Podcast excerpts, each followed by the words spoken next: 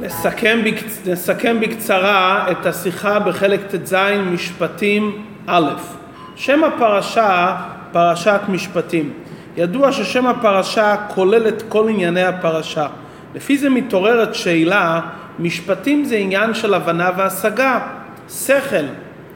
בפרשתנו נאמר גם ציווי לא תבשל גדי בחלב עמו, שזה עניין של חוק, ובעיקר סיום הפרשה מדבר עוד הפעם על מתן תורה, כולל העניין של אמירת בני ישראל נעשה ונשמע, שזה בכלל לא עניין שכלי, זה הפוך, זה ביטול נעשה לפני נשמע.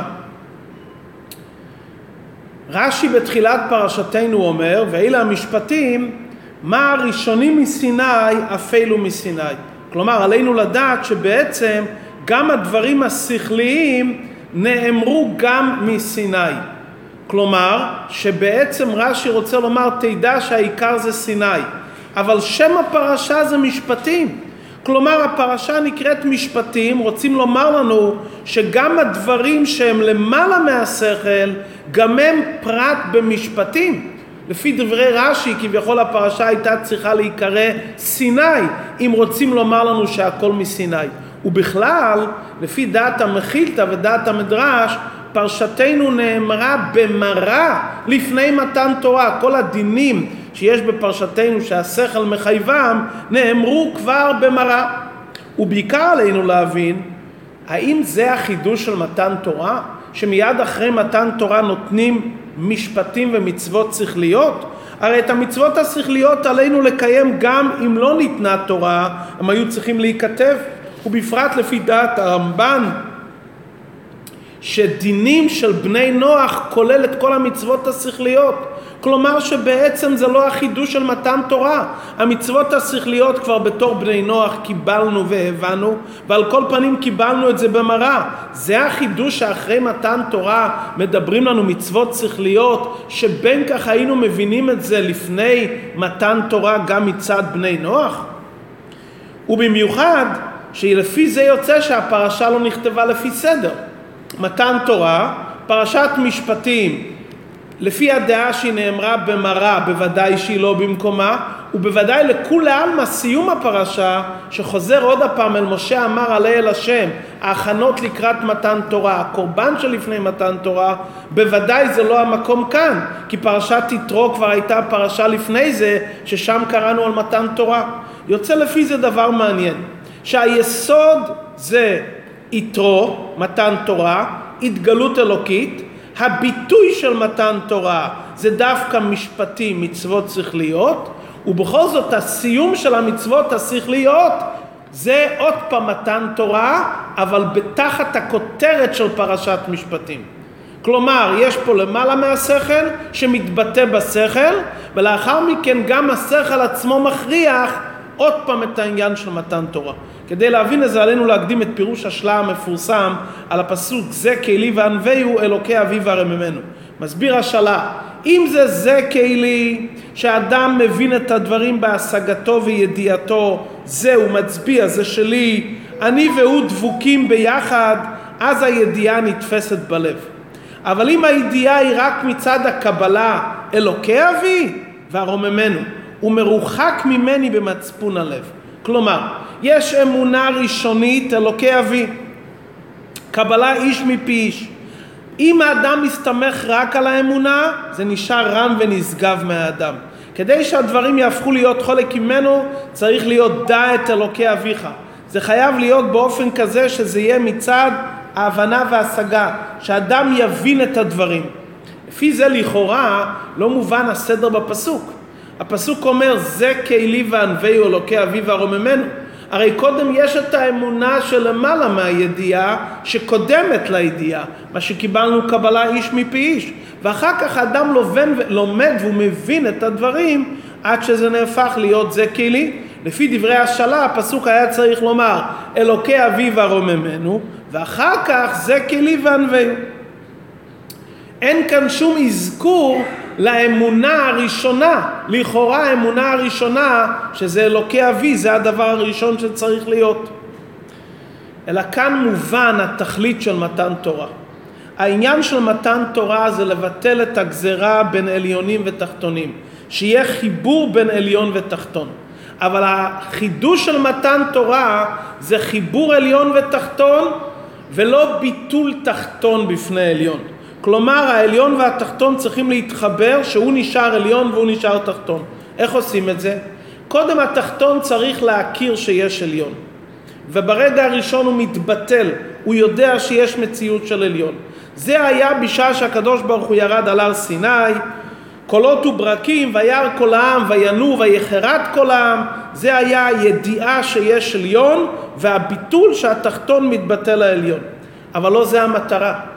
המטרה היא שיהיה איחוד וחיבור עליון ותחתון. זה הפירוש שהתחתונים יעלו לעליונים. במילים פשוטות, אמונה שלא באה על ידי השתדלות והיגיעה שלנו, מה שקיבלנו מתנה מלמעלה, זה נקרא עליון. שהאמונה מאירה באדם ואדם מקיים את רצון השם אך ורק מצד האמונה, זה עדיין לא נהפך להיות שלו. הוא לא מיוחד עם אלוקות, הוא לא מחובר עם אלוקות, בלשון השלה הוא נשאר מרוחק מאיתו. דווקא כשאדם מתייגע להבין עניינים אלוקיים, והדבר נעשה מצד המציאות שלו, אז הוא נהיה מיוחד, בלשון השלה, אני והוא דבוקים ביחד. שכל לבד לא מספיק, כי שכל לבד, אהבת עצמו זה שוחד שגם השכל יכול לנטות מהאמת. לכן היסוד צריך להיות אמונה וקבלת עול, ואחר כך שכל, ואז מובטח שהשכל ילך בדרך הישרה. לפי זה נבין את סדר הפרשיות, יתרו, משפטים ועוד פעם מתן תורה. יתרו זה העליונים ירדו לתחתונים, זה האמונה שקיבלנו מלמעלה. וזה גרם לאדם ביטול, זה האמונה. לאחר מכן, מה כל המטרה של האמונה? מה כל המטרה של מתן תורה? לפעול איחוד וחיבור בין הנברא שהוא תחתון למציאות אלוקית. לכן מיד אחרי מתן תורה מובא פרשת משפטים, מצוות שכליות, זה התכלית של חיבור עליון ותחתון. כשאדם נמצא בתחילת העבודה, ודאי שהוא צריך להתחיל עם אמונה וקבלת עול. להתחיל עם מתן תורה, כמו שחכמינו אומרים לעולם ירגיז אדם יצר טוב על יצר הרע. כלומר הנפש הבעמית צריכה לדעת שיש בעל הבית ולהתבטל עליו. כשאדם עובר שלב יותר נעלה, הוא כבר שייך לאהבה ויראה והתבוננות, אז הוא צריך להגיע לידי הבנה שהמצוות שהוא מקיים משפטים, הוא יקיים אותם בלי להזדקק לקולות וברקים, בלי להזדקק כביכול לעניין של קבלת עול. הוא צריך שהדברים יחדרו בשכל שלו, זה המטרה של מתן תורה. שכביכול אחרי שהיה לו את האמונה הראשונה, את הקולות וברקים, את הידיעה שיש עליון, את הירגיז יתר, יצר טוב על יצר הרע, עכשיו שיעשה את הדברים כי הוא מבין את זה בשכלו. זה התכלית של מתן תורה. וזה מה שהרמב"ם כותב, שאדם לא יאמר אי אפשי, זה רק בחוקים. בעניינים שכליים שהוא יגיד אי אפשי. אני באמת לא יכול לעשות את זה. מה כוונת הרמב"ם לומר? נכון שהיסוד זה קבלת עול, אבל המטרה היא שתעשה את הדברים כי אתה מבין שאתה לא רוצה אותם גם. זה כל כך חדר לך בתוך המציאות שלך, היסוד היה באמת אנוכי השם אלוקיך. אבל זה חדר בך שכרגע אתה אומר אני לא יכול גם, לא רק מצד ציווי השם. זה נהיה חלק מהמציאות שלי, אני מואס ברע כי אני לא רוצה את הדברים. אבל כמה שאדם יתייחד ויתחבר עם הקדוש ברוך הוא, ישנם דברים שהם למעלה מידיעה והשגה של האדם. האדם יכול לקלוט בשכלו רק דברים שקשורים עם השכל. יש דברים שהם למעלה מגדר שכל. לכן הפסוק אומר אלוקי אביו הרוממנו.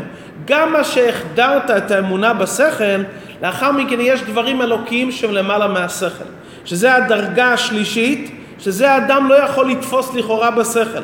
אבל אחרי שהאדם החדיר בתוכו שהשכל נהיה כלי להבנה אלוקית, הוא נעשה כלי גם לדרגה יותר גבוהה להתחבר עם אלוקות שלמעלה מן השכל. כלומר, התורה לא מדברת על האמונה שלמעלה מן השכל, כי זה, אין בזה עבודת האדם. זה קיבלנו מתנה מלמעלה, קבלה איש מפי איש. לכן הפרשה מדברת על עבודת האדם. מהי עבודת האדם? זה כלי. מה אתה צריך לעשות ללמוד ולהבין ולהחדיר את הדברים בתוכך. ואז תזכה לשלב השלישי, שגם דברים שהם למעלה מהבנה והשגה, גם הם יחדרו בתוכה, הם לא יבטלו את המציאות שלך, אתה נהיה כלי גם לדברים שהם למעלה מהבנה והשגה. וכשם שזה בנוגע למתן תורה, שיש אמונה שלמעלה מהשכל, שהיא מתנה מלמעלה. שכל ולחדור במציאות של האדם, ולאחר מכן להיות כלי לדברים שהם למעלה מגדר השכל, יתרו, משפטים ומתן תורה בתוך פרשת משפטים, כלומר זה חודר בשכל, כך זה גם היה גילוי החסידות. בהתחלה היה בעל שם טוב התגלות החסידות הכללית, עיקר ההדגשה הייתה צדיק באמונתו יחיה.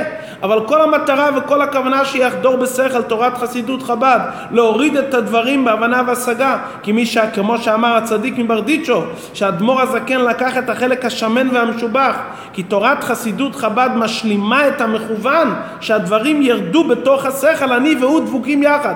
ואז גם כשאדם מגיע לידי הכרה בדברים שלמעלה מהשכל, תכלית הידיעה שלא נדעך, גם זה חודר בתוכך. זה גם נהיה, זה מורגש גם בתוך האדם. הוא מבין, הוא קולט, הוא לא מבין, הוא קולט גם את הדברים האלו.